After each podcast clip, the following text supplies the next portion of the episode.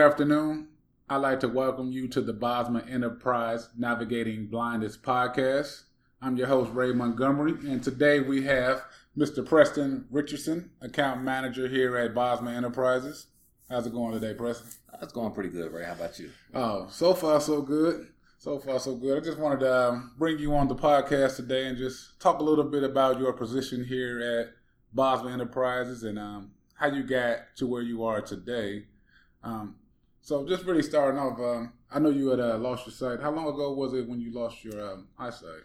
Uh, I found out about my eyesight situation in 1988. Mm-hmm. So it's been over a little bit over 30 years. Okay. Is when I initially um, diagnosed with retinitis pigmentosa. Okay, over 30 years. So at that time, um, how were you given the diagnosis? What, did you go in for just an exam, or how did you find out? Oh, uh, I found out through. Um, I did a, a, eye test, and the eye test was conflicting, and so the the doctor at the moment sent me in for extensive testing at another uh, uh, facility, and that's when I was uh, given the prognosis of retinitis pigmentosis. So at that time, we were given that um, diagnosis. You still had some some usable vision. Oh yeah, I was still driving and uh, riding a motorcycle and bicycles and things of that at that time. But with the eye disease, it is progressive, and mm-hmm. as time uh, uh, went on, I noticed that um, driving was becoming more difficult, and some of the other, I, matter of fact, just became outright dangerous. Yes. And before, that's when I uh, let that part of my life go. Okay. I know that a lot of people that do have that uh, RP um, it's like like you say a progressive disease and it happens and sometimes it doesn't happen for a long time so how long you know was it like just a few years um actually um i didn't accept my vision loss after the uh, diagnosis probably nine years um i didn't pick up the cane until 97 so a lot of denial a lot of uh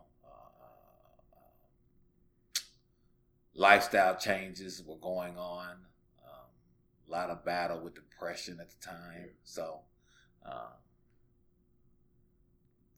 quite a few issues. Yeah.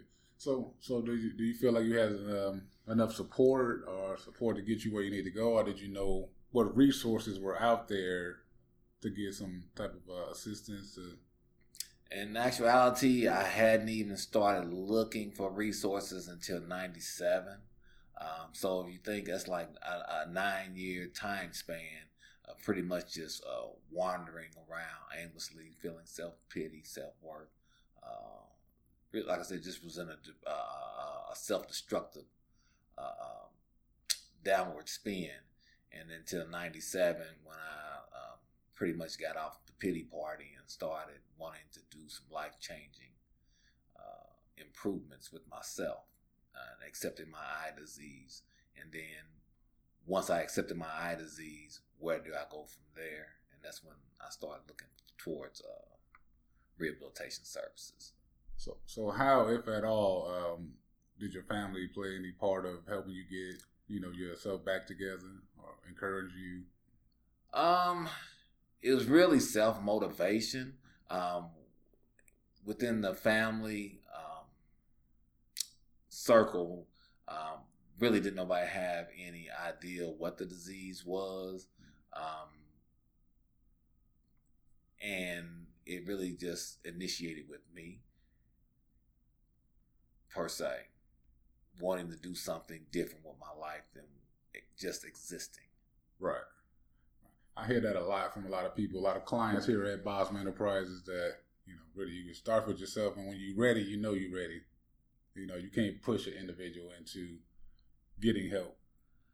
Yeah, well, you know, when you got a mother who mm-hmm. loves her children, she's a single parent, um, not really knowing how to support or how to initiate with, because uh, I'm the only I'm the only child in my family. I'm the only one in my whole entire family generationally that has the eye disease. So it was pretty much uh, a, whole new experience um, as a family unit, and then it, even with uh, uh, uh, cousins and distant relatives and stuff. It just it just was really unfamiliar territory. Right. And then and then I hate to say it, but in the community, you know, it's just really difficult dealing with uh, stuff that you don't that you're not familiar with.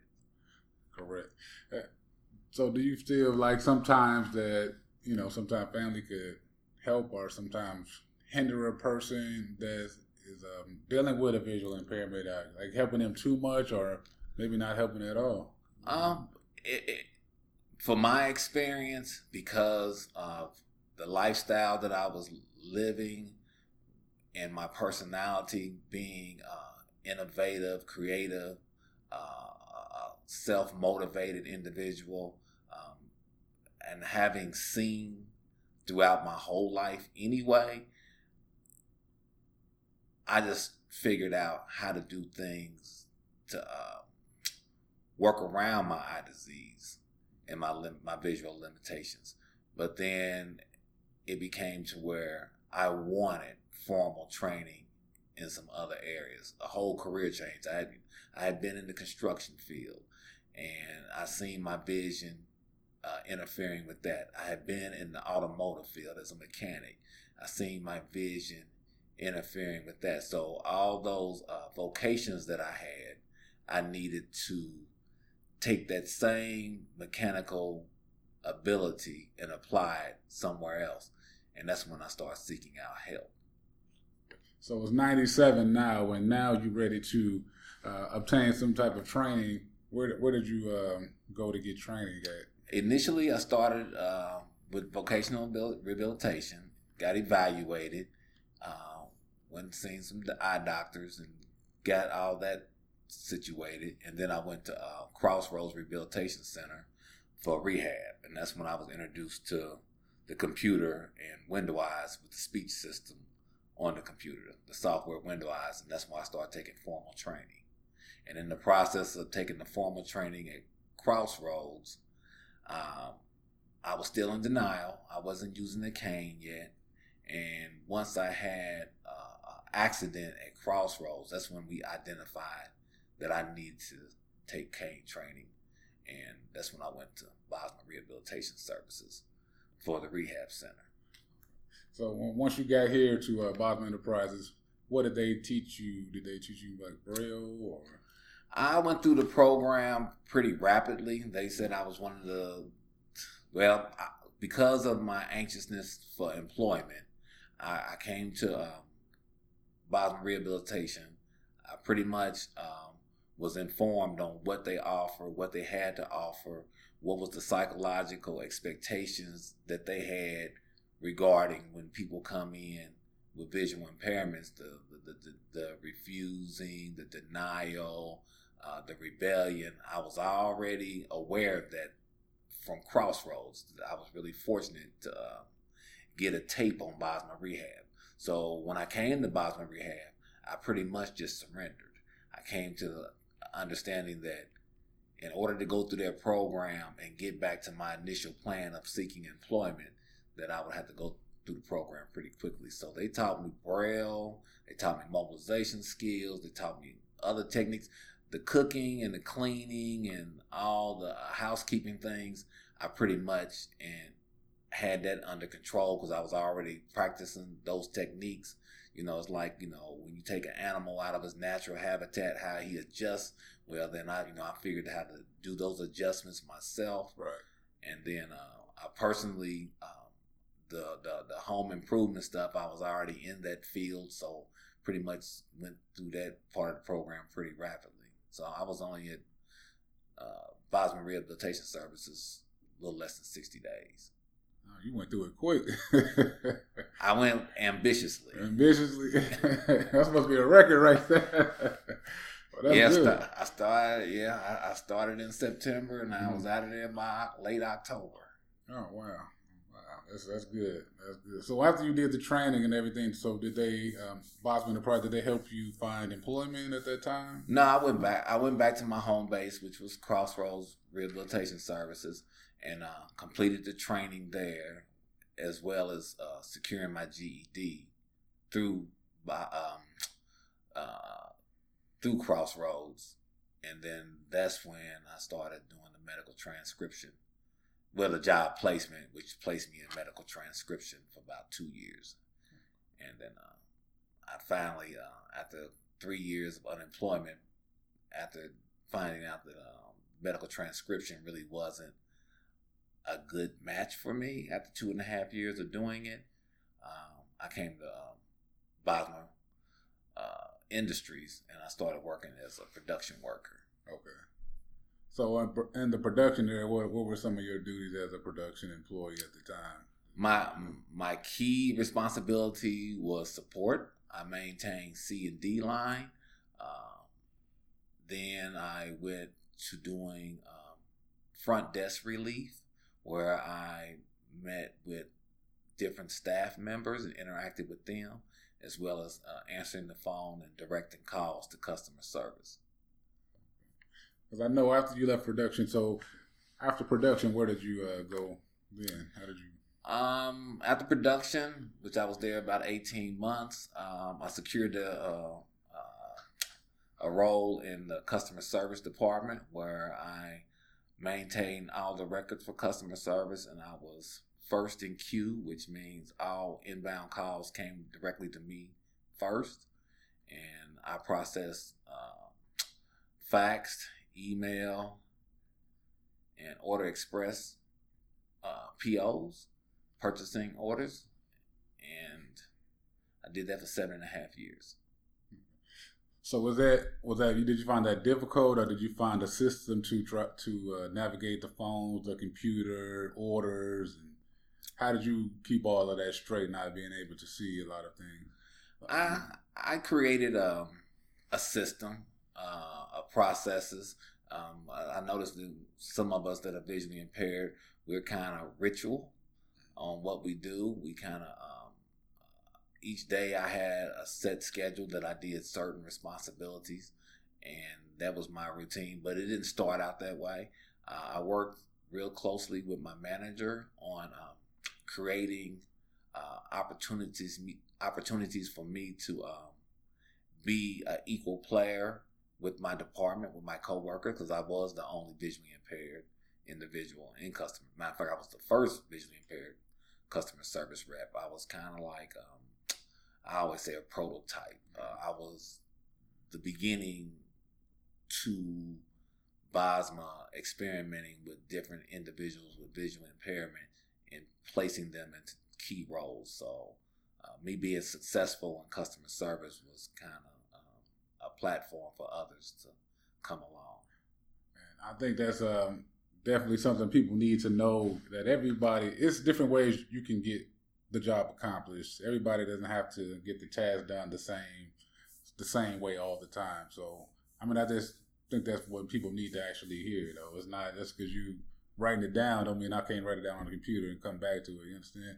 So I think people need to really understand that it's always different ways to do it. If you want to want it bad enough, you can actually get it. So yeah, there's um, you got to be creative, mm-hmm. and um, I, I tell everybody, you know, when I started in customer service, we really didn't know what that was going to look like. Mm-hmm. And then as me and my manager worked together and thinking on processes and what did we want, what was the end result, and and a lot of trial and error. Then it became to where I function independently. I just started thinking of innovative ways for myself right. to do a task, not to work harder, but to work smarter. So, how does adaptive technology play a role? Well, at that at that time, we were in that position. How did adaptive technology play a role in you being successful? Uh, it was um, Braille came in handy. So the Braille from um, rehabilitation came really because I had to label my files, yeah. and then uh, uh, adaptive technology like the scanner and the uh, uh, scan and read software allowed me to um, scan my um, invoices and and put them up and and, and also pro, uh, process the uh, stuff that was coming off the fax machine. So uh, then you got the uh, screen reading software that runs along uh, the Windows application, and then we uh, we had scripting come in from Crossroad Rehabilitation Services. They had someone come in there and script different screens and things of that nature, and then a lot of training, and then a lot of repetition. You said something that very interesting. You said scripting, so a lot of people may not know what is what is scripting. What how does scripting allow you to do your job more efficiently? Well, they would create shortcuts on the keyboard that you can make the um, cursor jump from uh, uh, different sections of the uh, of the software that you was working or the application that you was working in, so that you wouldn't have to navigate like someone with a mouse would scroll and click. Well, there's different keyboard strokes that you would utilize to do that same task as someone would using the mouse that would scroll and click. So, um, just getting into fields that uh, they would label different fields so that I would know where I was at on the screen when I was uh, processing an order. Okay.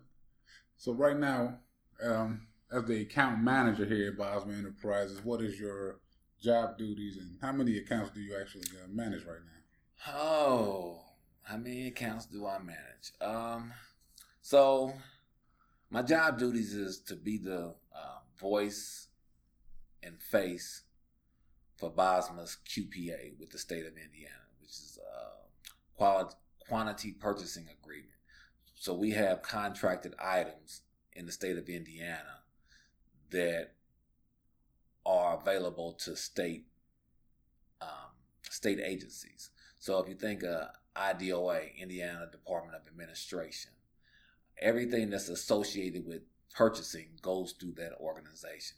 That can be from FSSA, which is Family and Social Services, which deal with uh, C- CPS Child Protection Services, to INDOT, which is the Indiana Department of Transportation, to IDOC, which is the Indiana Department of Corrections, and DNR, which is the Department of Natural Resources, and all state hospitals and facilities. So my job is to travel to all these agencies, introduce them to Bosma's products and services, give them um, a synopsis of how their purchases impact Bosma employees in creating opportunities for the blind and visually impaired in the state of Indiana. So I travel with a driver um, who is um, uh, on a grant, and me and him ride from one end of the state to the other of the state, introducing Bosma's products to all those uh, agencies that I mentioned. Uh, customer base, I might have over 200 in the state of Indiana because I hit so many different locations. If you can think of parks like Turkey Run, mm-hmm. uh, Fort Harrison, Indiana Dunes, uh, Pokagon, which is the northern no, the northern tip of Indiana, and then you think about uh, Department of Transportation Indianapolis District, or um, if I go south, uh, Columbus Department of uh, transportation. So I, I, go to all those little satellites introducing Bosma's products and services. And then those guys built on the relationship, they make purchases through those interactions. Yeah, I just wanted to learn a little bit more about your process and how you do things uh, as the account manager. It sounds like you got a lot going on. account manager. a lot yeah, of traveling. A lot of traveling. Um, constant because we have a, a Salesforce uh, uh, uh um, uh, networking system that we use to keep all our accounts in. So I review those accounts daily, see where there's activity or lack of activity, the customers purchasing, how much they're purchasing, what they're purchasing. Can I save them some money by switching some products up? And I go to the customer and I introduce them to some cost saving opportunities when when applicable. And then whenever Bosma has new products, I also either I'll email them the brochure of the new product or I schedule an appointment for a product presentation. So how was um how has Bosma impacted your life? Um, as the face to Indiana, um, I'm, I'm, I'm really responsible for representing Bosma in a sense. So it gives me self worth as in relationship to the organization, as well as it affords me the ability to encourage others that are visually impaired or uh, the ability to achieve higher goals and standards for themselves, which gives me a great sense of well being as I uh, encourage others. Uh, in my personal life, um, there's a certain amount of confidence and accomplishment and pride to some degree, and knowing that there's no limitation to my abilities. Right. Um, and it keeps me um, um, focused on trying to help others come up as well. So that's a good that's a good point right there. What would you say to someone who just recently found out that they had a RP or some type of eye condition? That life doesn't end; it just begins in a different way. So it's like being reborn. Right. You're recreating yourself. I recreate myself every day to improve myself every day. When I go out and meet with my customers, I show that same enthusiasm and uh, uh, uh, achievement and just the capabilities of those that are blind and visually impaired. The only difference is we don't drive and we don't ride bicycle. Well, we don't drive. That's the only real limitation that I see just do things a little differently. So we, we didn't talk about work. I just want to talk a little bit about what what do you like to do when you're not working? What kind of things you do you enjoy doing? Well, I'm a single man, so I date. um, I, I, I, go to church. Yes. Um, I go to nightlife from time to time, concerts and things of that nature. Um, I like to travel. I like um, getting out, and seeing new places. I like to go out of state. Um, and I like to shop. If nothing else, I do enjoy um, the finer things in life. So, dinners, do everything everybody else do. Same. Right. Uh, matter of fact, I probably do more than most because the, the, resources are, that I have, Bosma has afforded me a lifestyle, and I manage those resources in a productive manner. So I just enjoy life. I, I do everything. Like I said, I, I, I got grandkids. I go visit them. I have three young adults. I help them when life changing situations come about. Uh, and I enjoy helping other people. So anything that I can bring light to the uh, sighted community in regards to the blind community, I can always be that that junction. I try to I try to be a link between the two the two the two worlds. Right. Definitely. Definitely. Well, I definitely want to thank you, Mr. Preston Richardson, for uh-huh. coming on the podcast today. It was good talking to you and uh, dropping that knowledge on us today about what you do and uh, how life just will continue and go on. And just got to look forward to the next step in life. Um, but once again, I'd like to thank everyone for listening to the Bosma Enterprises Navigating Blindness podcast, and I'll catch you guys next week.